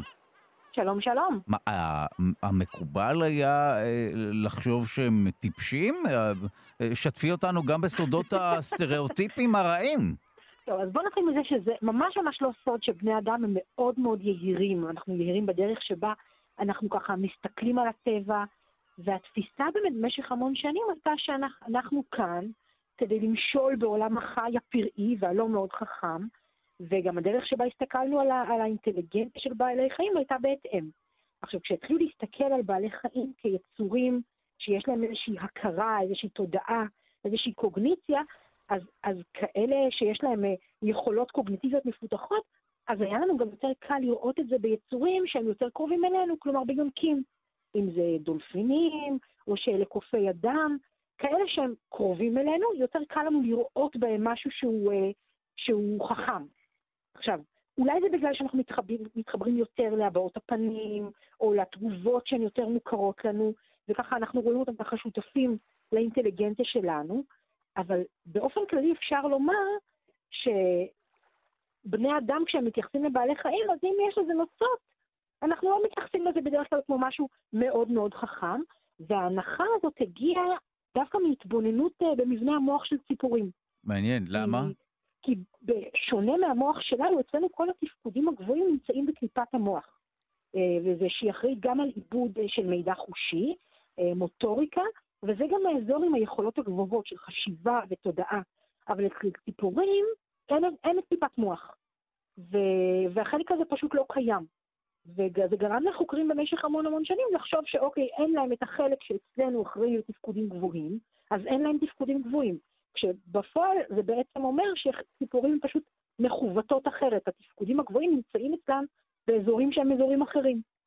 אמ, אז בעצם הציפורים, אמ, יש גם בתוך קבוצת של הציפורים, יש כאלה שנחשבות לחכמות יותר וחכמות פחות. יש למשל אה, תוכים ועורבים שהם נחשבים ככה גאונים של קהילת הציפורים, והם נחשבים לציפורים אה, בעלי יכולות מאוד מאוד גבוהות, אבל שחפים תמיד נחשבו לכאלה שאין להם את זה.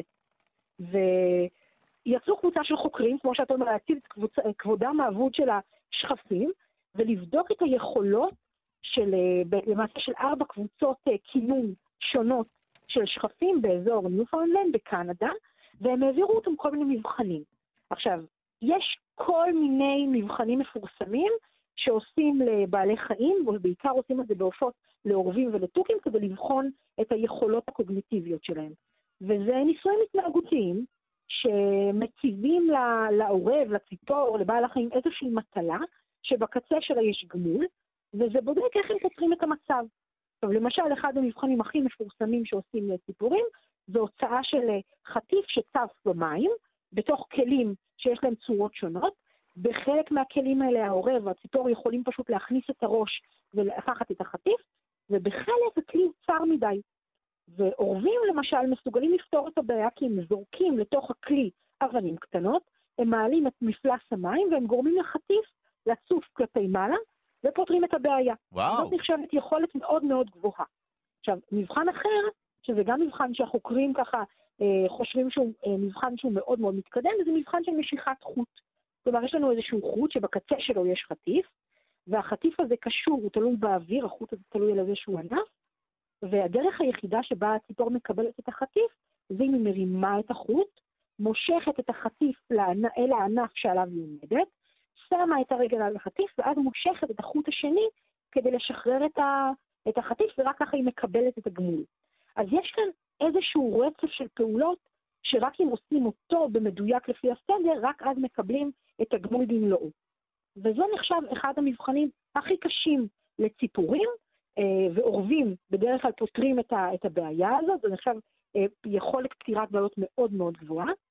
ועד היום כשבחנו ציפורים, בחנו משהו כמו 90 מינים שונים של ציפורים בעזרת המבחנים האלה, אבל בדרך כלל לא, לא היו עופות מים. אמ, ואותם חוקרים חשבו שזה מאוד מפתיע שלא עשו את המבחנים האלה לשכפים, כי אנחנו רואים ששכפים, יש בהם משהו מתוחכם. כלומר, אנחנו רואים אצלם התאמה מאוד מהירה לסביבות חדשות, אנחנו רואים אצל שכפים אה, הסתגלות לסביבות עירוניות, אנחנו יודעים שהם אה, אפילו יש עדויות שהם מכינים פיתיונות לדגים, או שהם משתמשים בכלים כדי לצוד. כלומר, יש כאן איזשהו, איזושהי אינטליגנציה חבויה שלא נחקרה עד הסוף עדיין. והם החליטו לסגור את הפער הזה ולבדוק שחפים.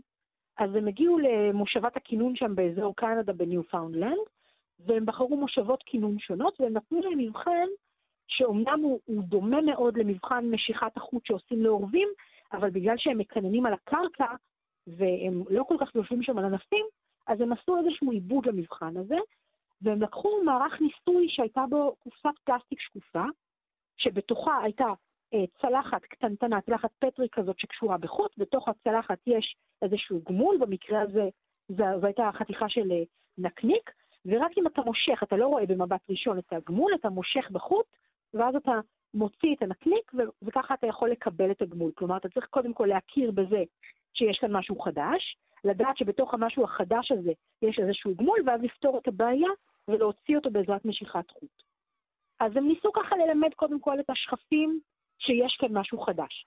אז קודם כל הם הניחו בשלב ראשון קופסאות ריקות ליד אה, שטחי הכינון של השכפים, וליד הקופסאות הם הניחו חתיכות של נקניק. וככה הם לימדו את השכפים שהקופסאות האלה בכלל מעניינות. אחרי שהם עשו את זה ארבע פעמים, הם הכניסו את החוט שקשור לצלחת עם נקניק, אבל הם שוב שמו חתיכת נקניק בחוץ. כלומר, הם בדקו אם השחף ייקח את הגמול שהיה שם קודם וילך, או שהוא יגיד לעצמו, יש כאן משהו מעניין, יש כאן חוט מעניין, ויבדוק אם יש כאן עוד משהו. ואחרי שהם עשו, אחרי שלושה ניסיונות כאלה, הם למעשה עשו את המבחן האמיתי, שבו הייתה רק הקופסה עם החוט והנקניק בתוך הקופסה.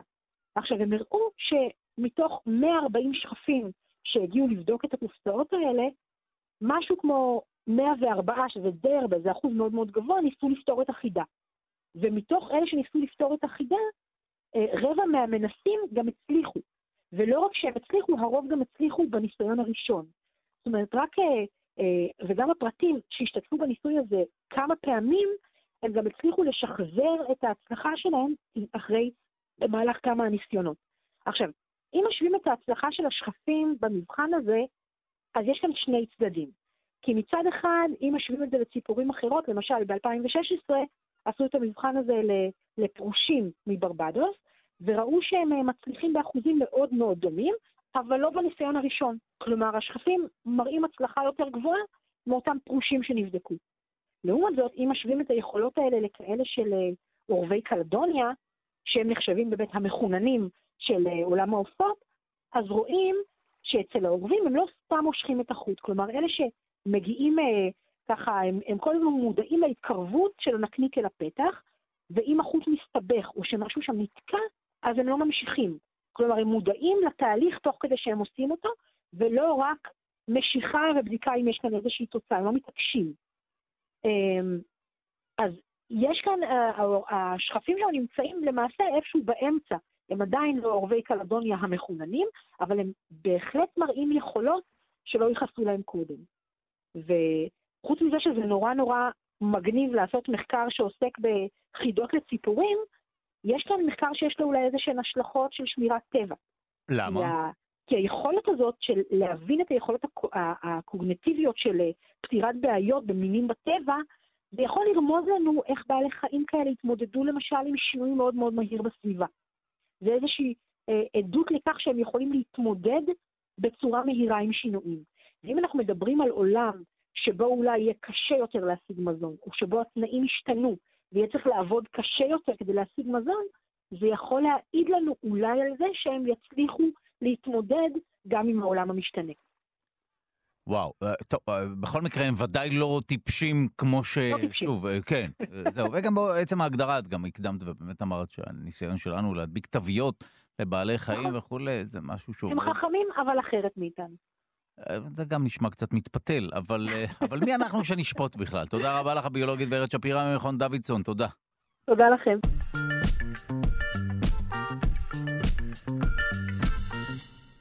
היום מצוין יום המחזור הישראלי, ואם אתם תוהים מה אפשר לעשות עם מוצרי חשמל כבדים, סוללות, מטענים אה, וטלפונים אה, ישנים, מחשבים אפילו, מיד נדע מה לעשות עם כל אלה. שלום לאמנון שחרור, מנכ"ל משותף בתאגיד מים למחזור פסולת אלקטרונית מטעם המשרד להגנת הסביבה, שלום. שלום, שלום, בוקר טוב, דודו. עוד לא הצלחנו לפתור את העניין הזה, אה? אנחנו רואים ברחובות פתאום מכונת כביסה זרוקה, פתאום מקרר, אה, סולל... קל וחומר סוללות וכולי. כן. קודם כל אתה חייב להודות יחד איתי שרואים קצת פחות ממה שראינו פעם. הלוואי ואתה צודק, הלוואי ואתה צודק.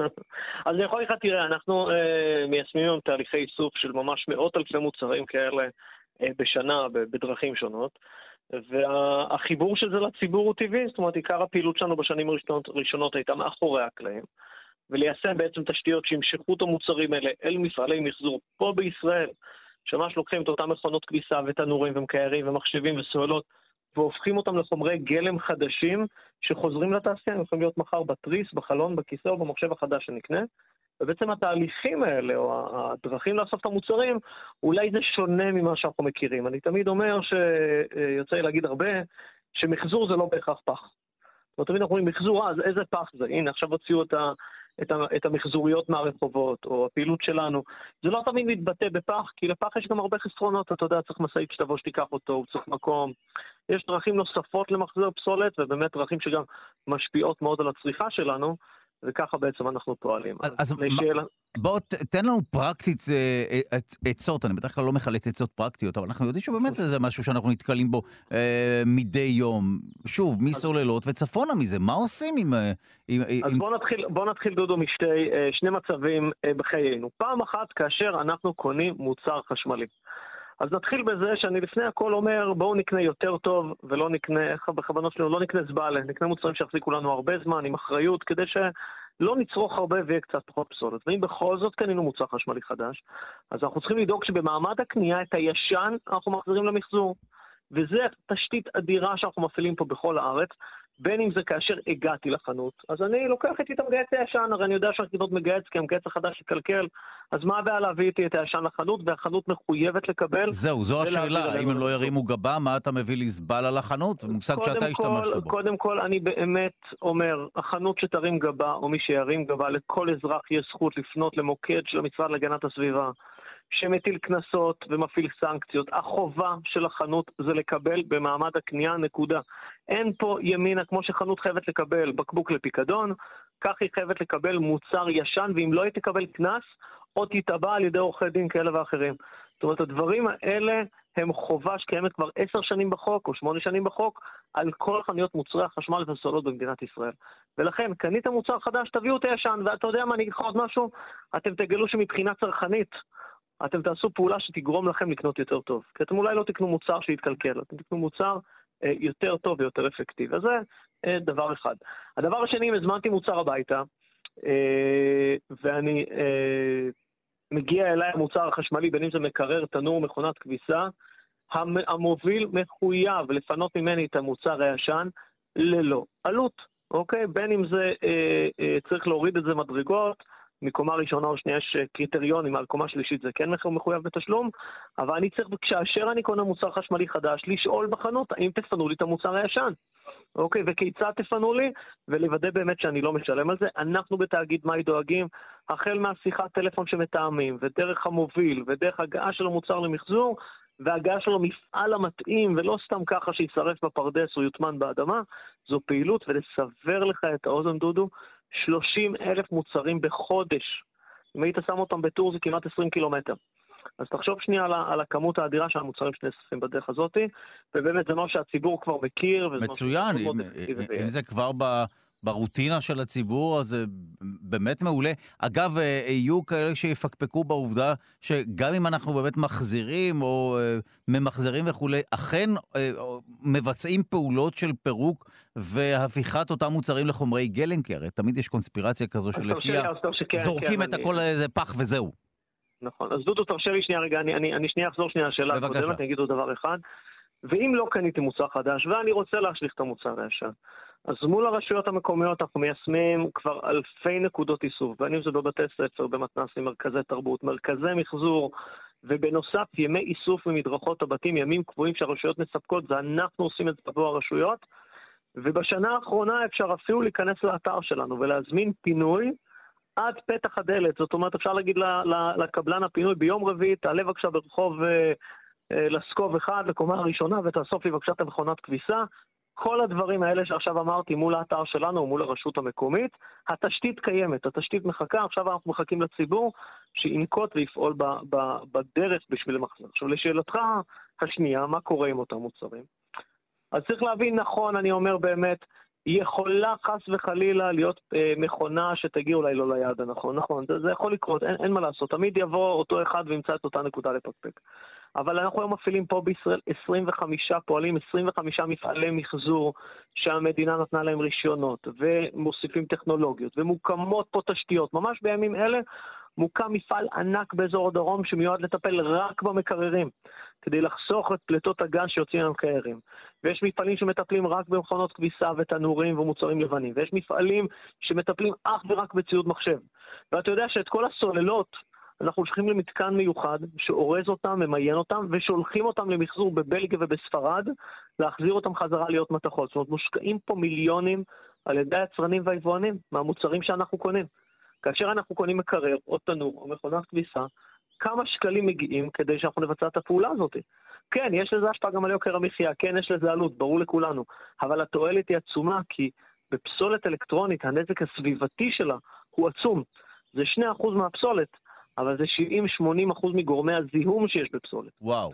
וכאשר אני זורק תנור, מכונת כביסה, סוללה, שלט, טלפון נייד, כבל, כמות הכימיקלים שיש בזה וכמות החומרים המסוכנים שיש בזה הם יותר מכל פסולת אחרת שאני זורק.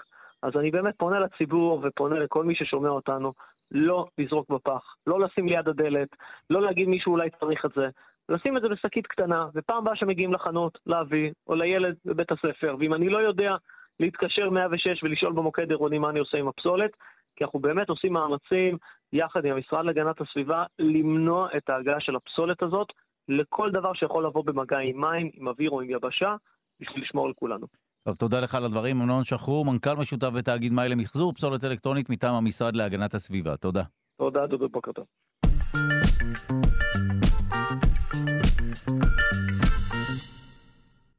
ובמסגרת פינת הקיימות נעסוק בכניסתו לתוקף של חוק הפיקדון המורחב. אנחנו שמחים לומר שלום למעצב, למנכ"ל קיימה, מרכז לתכנון ועיצוב מקיים, יאיר אנגל, שלום. שלום וברכה. ספר לנו מה כולל החוק בתוכו ומה גודל המהפכה. אה, האמת היא שזה כאילו מהפכה שאמורה להיות אה, מהפכה מאוד שקטה, ולא היינו אמורים לדבר על זה בכלל, אבל uh, הרחבת חוק הפיקדון לבקבוקי משקה uh, נכנסה לתוקף החל מ-1 לדצמבר, וחוק הפיקדון זה אומר שהוא חל גם על בקבוקי משקה גדולים, מה שלא היה עד עכשיו. וזה אמור להיות שכל הלקוחות יכולים להחזיר את, לסופרמרקט את הבקבוקים הגדולים, שעליהם הם משלמים דמי פיקדון בזמן שאנחנו כולנו קונים אותם, או לפחות מי שקונה, ומקבלים את זה, אמורים לקבל את זה בחזרה. עכשיו העניין הוא שיכולים הוא כנראה לא התיאור המוצלח ביותר. אז אה, קודם כל, זאת הייתה, אה, עבר, עברה בעצם שנה שלמה אה, של דחיית ביצוע הרחבת החוק. ובשנה הזאת נדרשו היצרנים והקמעונאים להיערך למצב החדש הזה,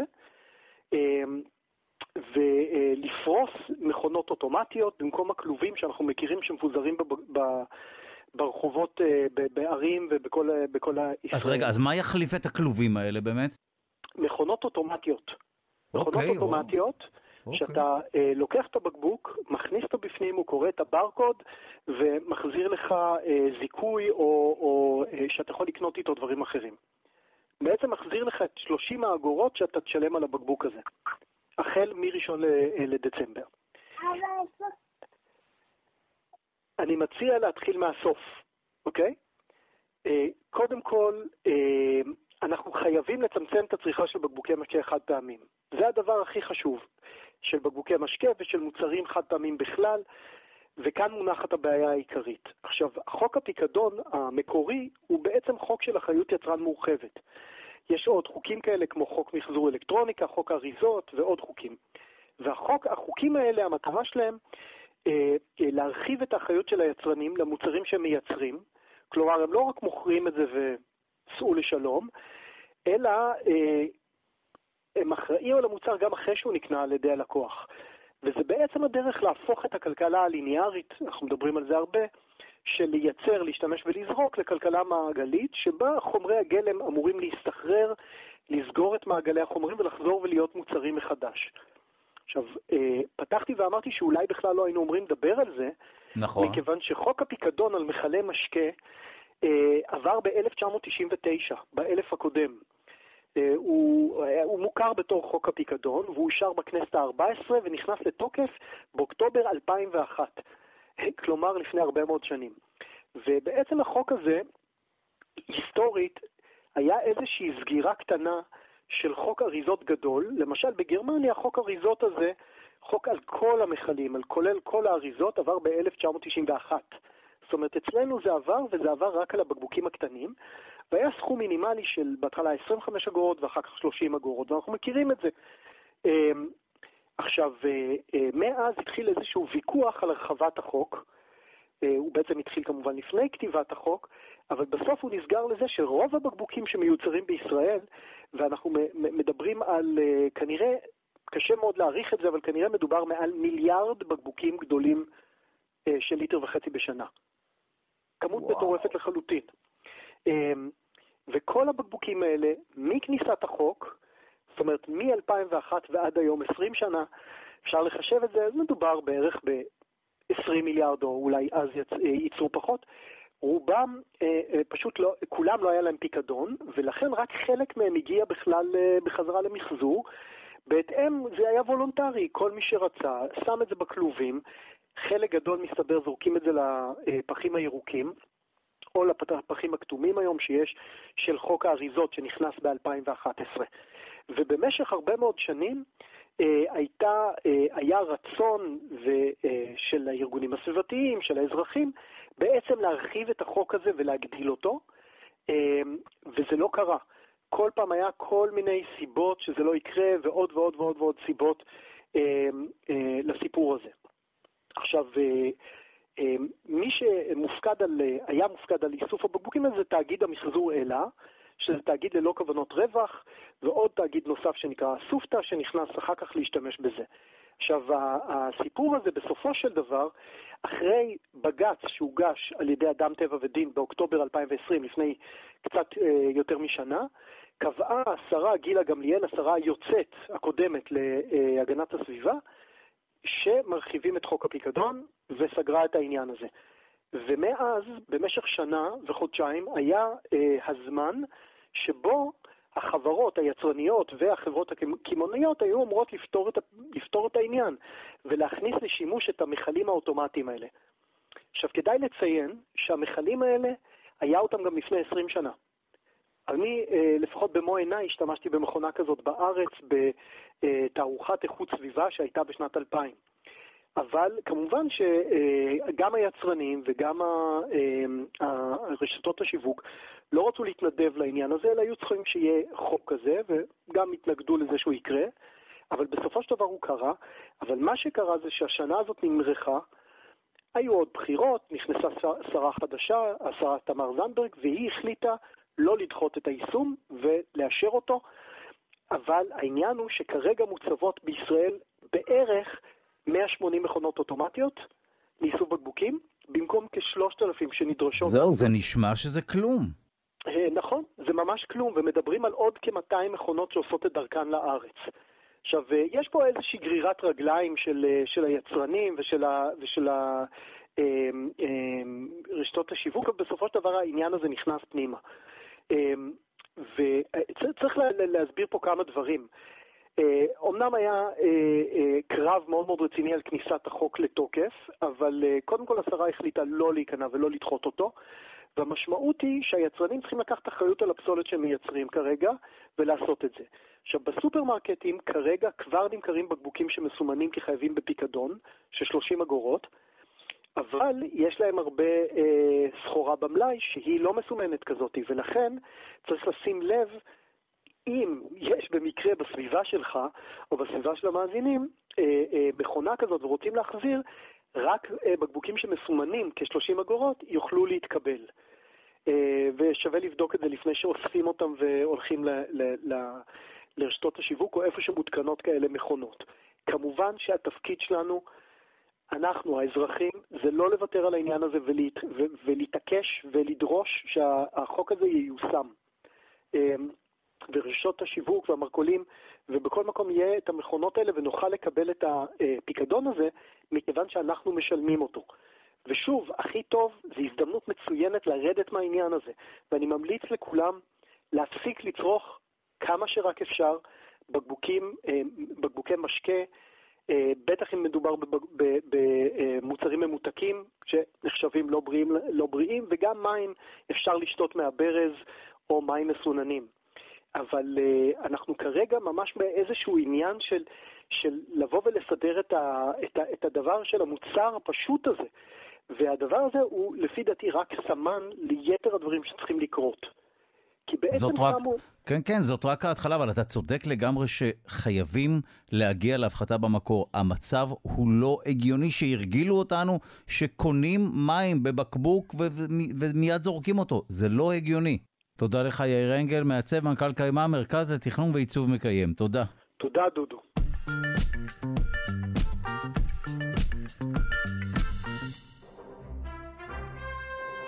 ובמסגרת פינת הארכיאולוגיה נעסוק בקשר בין ארכיאולוגיה למהגרים. שלום למדען הראשי של רשות העתיקות, פרופסור גדעון אבני, שלום. שלום, שלום וברכה. יש קשר, נכון? אה, כן, בוודאי שיש קשר, כי הנושא של מהגרים, מה שמעסיק את העולם של ימינו בעשר השנים האחרונות בצורה מאוד מאוד אינטנסיבית, גלי המהגרים שמגיעים מאפריקה ומאסיה לאירופה, זה נושא מרכזי היום הרי בהתנהלות ובשיח. גלים כאלה גם היו בעבר.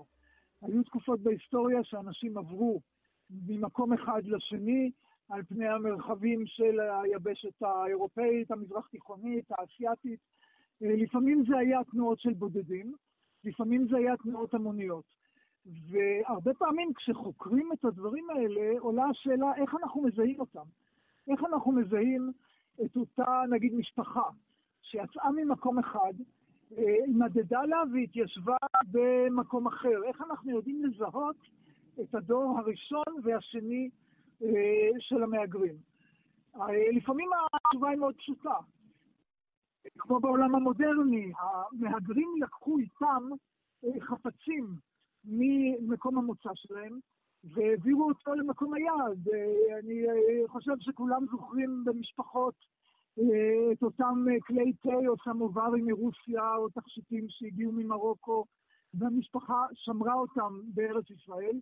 בדיוק באותה צורה גם בעולם הקדום היו לנו חפצים שעברו ממקום אחד למקום שני, מוצאים אותם ברשות המשפחה הרבה פעמים באחוזות קבר, במערות קבורה, בדברים מהסוג הזה, ועל פיהם ניתן לזהות שהחפץ הזה נדד עם המשפחה ממקום למקום. לפעמים זה גם מופיע בכתובות, למשל, כשמסתכלים על ירושלים בימי הבית השני, ועל כתובות של יהודים שנקברו בירושלים. יש לנו uh, כתובת שמספרת על מרים הגיורת הדלוסית. מה זה הדלוסית? זה האי דלוס שביוון, אחד מאיי יוון. Uh, אותה גברת, מרים, הגיעה מדלוס לירושלים, uh, עלתה לארץ, אם רוצים, התיישבה בירושלים, נקברה, והכתובת על הדוסקנה, על ארון הקבורה שלה, הזכירה את מקום המוצא. אה, אבל לא תמיד זה כל כך פשוט. יש לנו תקופות שבהן אין כתובות, או החפצים אה, נעים ממקום למקום. אה, למשל, התרבות הפלישתית שהגיעה לארץ בתקופה קדומה, בתקופת הברונזה המאוחרת, והיא מאוד מעניינת כי זה תרבות ואנשים שהגיעו מארצות הים. והשאלה איך אנחנו מזהים אותם הפכה לשאלה מאוד מרכזית במחקר. אז יש לנו, כמו שאמרנו, את צורת החיים, את הממצאים, לפעמים את מנהגי הקבורה, ובשנים האחרונות נכנס למגרש הזה שחקן חדש, ולשחקן הזה קוראים אה, בדיקות DNA.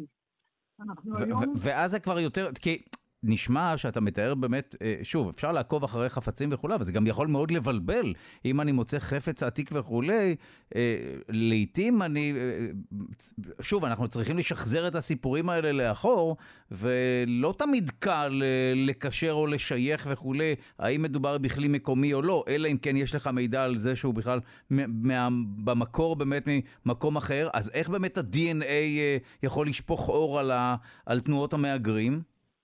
או, בדיוק, כי זה הבעיה, אתה מוצא חפץ, אתה לא יודע, אולי הוא קיבל נכון. אותו במתנה ממישהו אחר, אולי הוא הגיע אליו. ה-DNA, ושוב, זה נושא שנמצא היום בחיתוליו, אה, הוא במוקד המחקר, אבל בעצם ה-DNA יודע לקשור לנו לא ברמה של החפץ של הבן אדם הביא איתו, אלא ברמה של הבן אדם עצמו.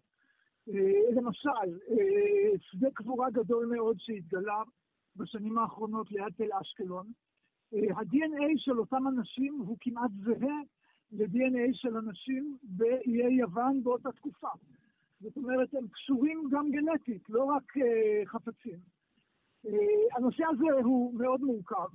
הרבה פעמים הקשר הגנטי הוא uh, מסובך לא פחות מאשר החפץ שמגיע, והוא גם מאוד רגיש, כי uh, נעשה בו לא פעם שימוש uh, בנושא של זהויות מודרניות. שמדברים בהם. האם האנשים המודרניים קשורים לאותם אנשים של התקופות הקדומות? אה, אבל עדיין השאלה הבסיסית אצל הארכיאולוגים אה, קיימת, אצל הארכיאולוגים, אצל ההיסטוריונים, איך אנחנו יודעים לזהות את אותם אנשים שיצאו ממקום אחד, הגיעו למקום שני, את הדור הראשון ואת הדור השני שלהם. אה, ופה יש עוד שיטה מעולם מדעי הארכיאולוגיה שהולכת וצוברת תאוצה, בדיקת שרידים איזוטופיים אה, בשיניים למשל. בדנטין של השיניים אתה יכול לזהות את סביבת המחיה של אותו אדם אה, לאורך כל חייו, האם הוא גדל אה, בילדותו ובנעוריו בסביבה אחת, ואחרי זה בבגרותו עבר לסביבה אחרת.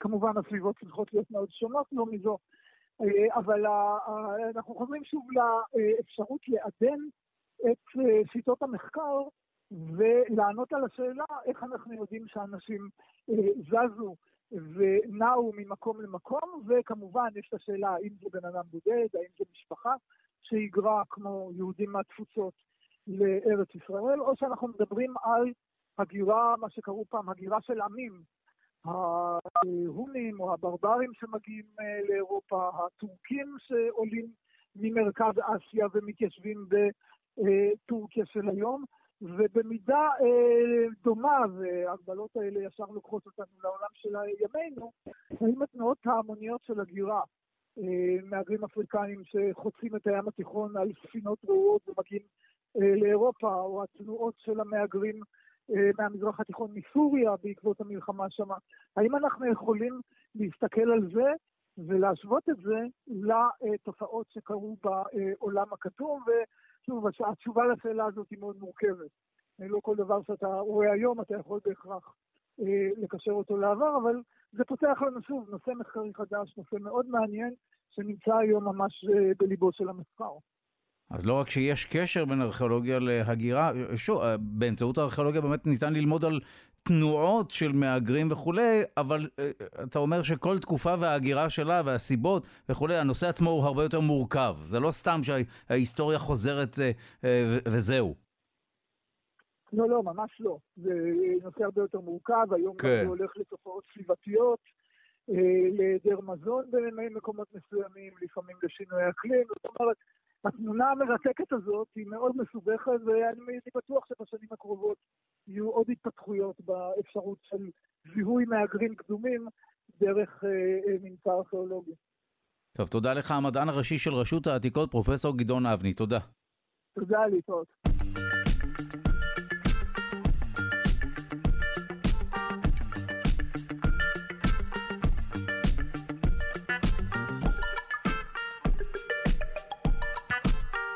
אנחנו סיימנו את התוכנית להיום, העורך שלנו הוא רז חסון, המפיקה היא אלכסנדר לויקר, על הביצוע הטכני די.ג'י אלון מקלר, תודה רבה ליגאל שפירא שמלווה אותנו. אתם ואתן מוזמנים ומוזמנות להצטרף לקהילה הרשמית של שלושה שיודעים בפייסבוק. כאן שלושה שיודעים. נזכיר שאפשר להאזין לשלושה שיודעים גם כהסכת בכל זמן ובכל מקום באמצעות היישומון של כאן, גם באמצעות ספוטיפיי, אפל וגוגל. שיהיה לכם יום נעים ושקט, שמרו על עצמכם, הקפידו על עטיית מסכות, גשו להתחסן. מחר תוכנית סיכום שבוע חגיגית. להתראות.